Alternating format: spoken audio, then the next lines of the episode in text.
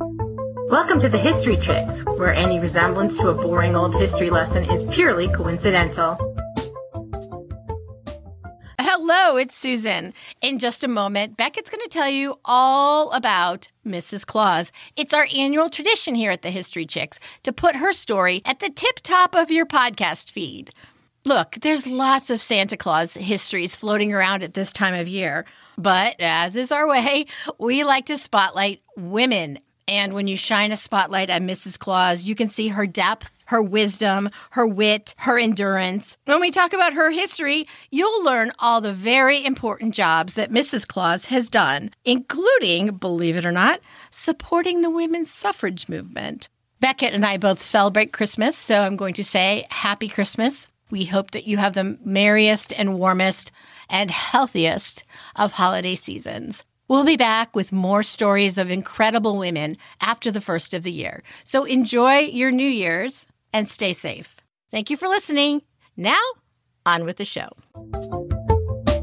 Hello, and welcome to the show. It's just Beckett today with a tiny little mini cast about one of the most undersung characters that's around during this time of year. Today, I'm going to give you the history of Mrs. Claus. Santa's mostly patient, certainly tolerant wife of somewhere in the neighborhood of 200 years or so. A note to listeners with young children in the room, do preview the content, you know, just in case I say something of a revealing nature about, shall we say, the jolly old elf himself. So on we go.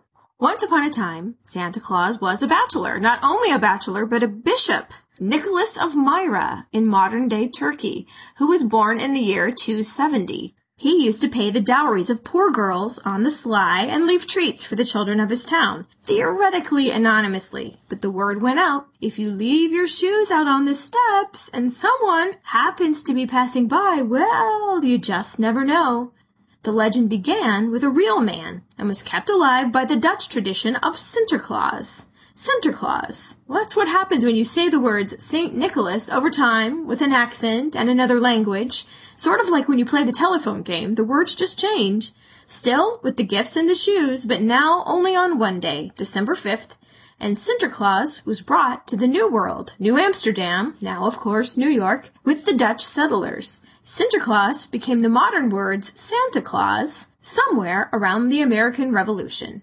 Even at the time of "'Twas the night before Christmas, and all through the house," etc., Santa is still a single man. He got the reindeer with this poem in 1823, but no mention of a wife until 1849, and that was only in a morality tale by an author named James Rees about a family who was kind to two old strangers, and in the morning they were revealed to be, quote, not Santa Claus and his wife, but in fact the daughter they'd thrown out of the house for having a boyfriend who comes back married and with money. So perhaps not yet the Mrs. Claus we've grown to expect. But the casualness with which they mention not Santa Claus and his wife kind of implies that a wife for Mr. North Pole was sort of common knowledge that was just now making it into print. She remained a shadowy figure and not much was known about her. Where did they meet? What was she like? How did she look? Harper's Magazine in 1862 gave her a dozen red petticoats. This was the time of the Balmoral petticoat. Queen Victoria and family made them very famous. Red flannel, worn with a slightly shorter skirt for country walking and physical activity or ice skating. But a dozen! Other than their insulating properties, I just do not know. I hope her rocking chair was a giant one. Mrs. Claus, not yet named, had her first truly prominent role in Lil's Travels in Santa Claus Land in 1879. Here's a quote from that story. There was a lady sitting by a golden desk, writing in a large book, and Santa Claus was looking through a great telescope, and every once in a while he stopped and put his ear to a large speaking tube. While I was resting, he went on with his observations. Presently he said to the lady, Put down a good mark for Sarah Buttermilk. I see she's trying to conquer her quick temper. So, Mrs. Claus is now the keeper of the naughty and nice list. Tradesmen's wives often did the books. This seemed to be more of the same. But author Katharine Lee Bates gave her an attitude in Goody Santa Claus on a Sleigh Ride in 1889, in which Mrs. Santa lays it out there. Why should you have all the glory of the joyous Christmas story, and poor little goody Santa Claus have nothing but the work? Now the pack is fairly rifled, and poor Santa's well nigh stifled. Yet you would not let your goody fill a single baby sock. Yes, I know the task takes brain, dear. I can only hold the reindeer, and to see me climb down chimney, it would give your nerves a shock. And he finally lets her go down and fill a stocking. Merry Christmas, little people! Joy bells ring in every steeple, and goodies gladdest of the glad. I've had my own sweet will. At last, Mrs. Claus has a taste of the fame. Incidentally, Katharine Lee Bates was a professor at Wellesley, wrote for the Atlantic Monthly, and would later give us the lyrics to America the Beautiful, which, in my opinion, would have made a far better anthem for this country than the one we have, since it lies within most people's vocal range. And then, suddenly, Mrs. Claus was backgrounded. For 80 some years, there she went, back to the supporting role. During this time, she didn't even have the nice and naughty list to sustain her. That work was taken up by Santa's brownies, who we now call elves, or assistants, and Mrs. Claus was the representative of the cult of domesticity we talked about in the Queen Victoria podcast. Mrs. Claus keeps Santa darned and fed and cheered up, makes cookies and cocoa and apple pies and roast beef, and she might have charge of the production line, but only while Santa's away, and is a mother figure to all the elves, and is the plump, mob-capped, bustling, smiley figure that we still associate with her name today. Or she might have a spectacular white ballerina bun on top of her head and snaky wire-rimmed spectacles, but still no name. No official one, anyway. She's been called Jessica, Anna, Margaret, Martha, Carol, Samantha, and of course, Charlie Brown's choice, Merry Christmas. Congratulations on keeping your own last name, was what Charlie Brown's sister wrote in the early 60s. I will say that in Rudolph the Red-Nosed Reindeer, which was from 1964, she inexplicably is this abrasive, dark-haired lady who keeps trying to make Santa eat because, quote, no one likes a skinny Santa, even though the food, even the apple, is gray. If that's on TV, look at the food. I don't understand. They never even painted it or something. Anyway, and there are quite a few 1950s depiction of Mrs. Santa Claus as a young redhead, which we hope is Mrs. Santa. In fact, Santa. I'm doing that thing right now where I put my two fingers up to my eyes and then I point them at you but otherwise, white-haired elderly lady with either an exaggerated round figure or else a very good hourglass model of corset. So the 1960s were really when Mrs. C had her comeback. Her debut back into the popular imagination seems to be a story published in Family Circle in 1961. In How Mrs. Santa Claus Saved Christmas by Phyllis McGinley, Santa has taken to his bed and blows through the alarm, and so Mrs. Claus takes to the air and mixes up everybody's presents, but somehow everyone ended up better off.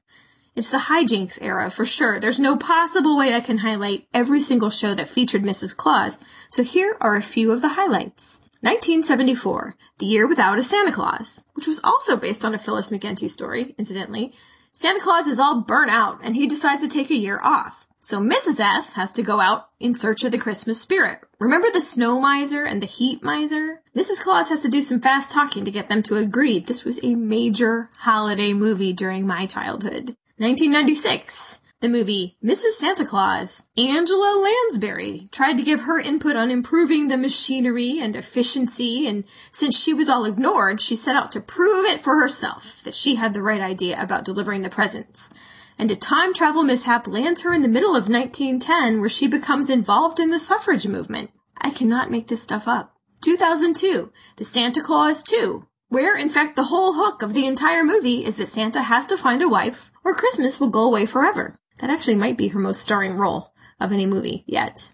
2010, Martha Claus tries to save The Simpsons Christmas in an episode called The Fight Before Christmas, which of course everything and everyone comes back to The Simpsons in the end. And incidentally, Martha Claus is Martha Stewart because of course she is. And last but not least, in fact, my absolute favorite depiction there ever has been, Imelda Staunton. Yes, the lady who plays Professor Umbridge, the scariest villain in the entire Harry Potter series, plays Mrs. Claus in Arthur Christmas from 2011.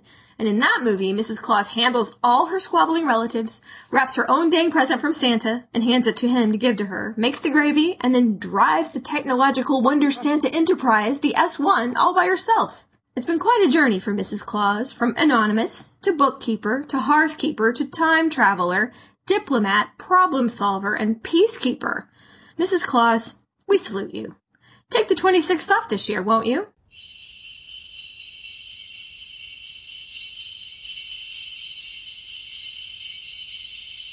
This podcast is sponsored by BetterHelp Online Therapy.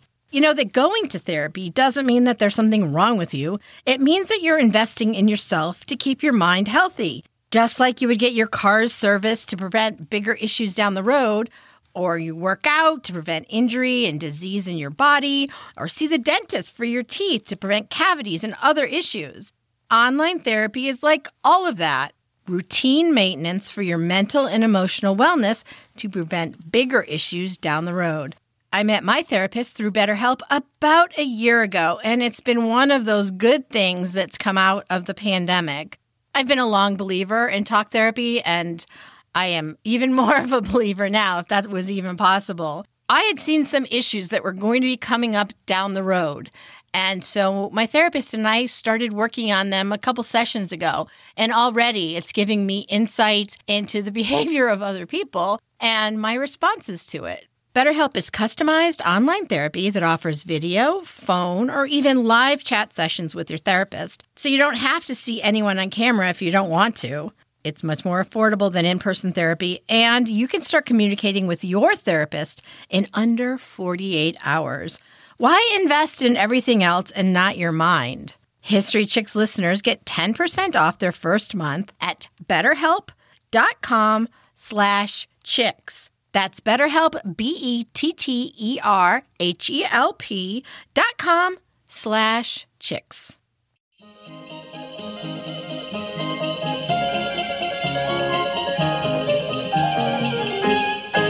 A quick update from 2017. My old favorite from Arthur Christmas has been overtaken.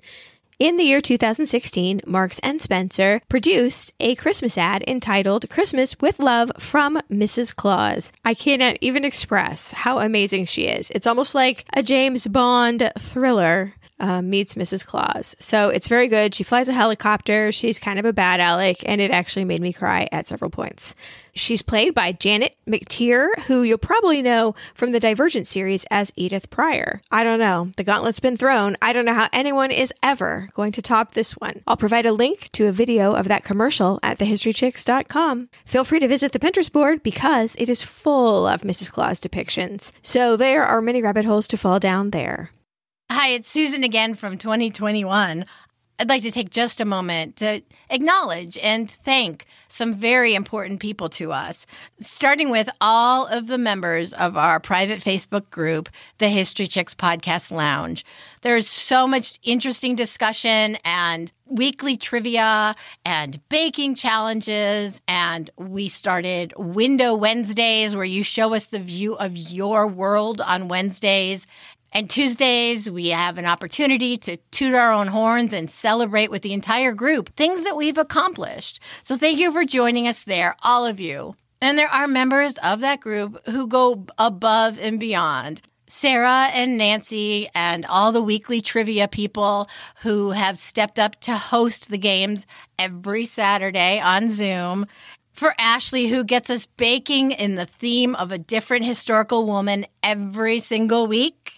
And because the group grew, we have a group of moderators in there. We have Sarah, that's the same Sarah who does trivia, Sarah and Susan and Sean, who also maintains a list of podcasts that aren't the History Chicks, recommended by other lounge members. It's a beautiful list if you're ever looking for another show to listen to. We certainly want to thank our mods, Sue Lynn, Lindsay, Stacy, Katie, and La Michelle. A special hug and thank you to JD for his behind the scenes tech support all year long. And our partners at Wondery, especially Allie and Julie. And we'd also like to thank Laura from Like Minds Travel, our tour agent extraordinaire. We are going to get to London this year, right, Laura? Right, Laura? Um, she, at this very moment, is finalizing the details on yet another amazing tour that we'll be taking in the future to places that Beckett and I have only talked about on the show. And we get to do that with you. So there'll be more information on that very soon. As always, we really appreciate people who have gone above and beyond and clicked the donate button on our website and donate to us either one sum or monthly. All of those donations help keep the lights on it. Well, I used to say the House of Wood, but that's where Beckett lives. I come to you from the closet of felt acoustic tiles. so, from this beautiful closet, I thank all of you from me and Beckett, we wish you a very happy and healthy 2022. Thank you so much for listening, and happy or Merry Christmas to those that celebrate it. Bye. Our music comes courtesy of Music Alley. Today's closing music is Santa Will Find You by Mindy Smith. If you're far away on this holiday and you're dreaming if you're worried at all that you may be forgotten, you should know that you aren't alone. Cause you're there and you're shining bright like a beacon, bright as a northern star. So don't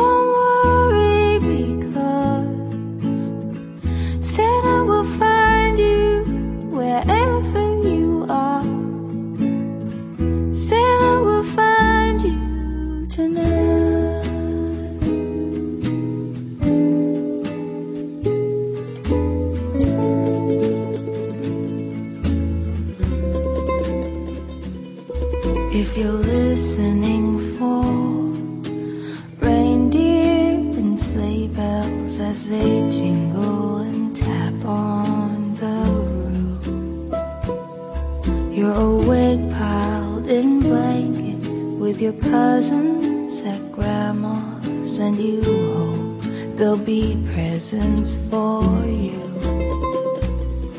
Cause you're there